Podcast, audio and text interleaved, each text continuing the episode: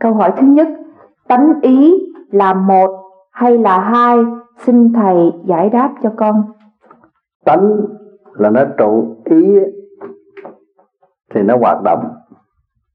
Cho nên chúng ta tu bằng trí, bằng ý, nó mới trụ. Trí ý chúng ta thăng qua hướng thượng, nó mới trụ, nó hợp lại sáng được. Còn tánh đó, nó trụ ở trong cái thể, thể xác này.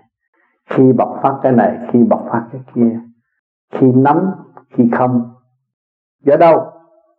Do sự thâu thập của ngoại cảnh là ăn uống.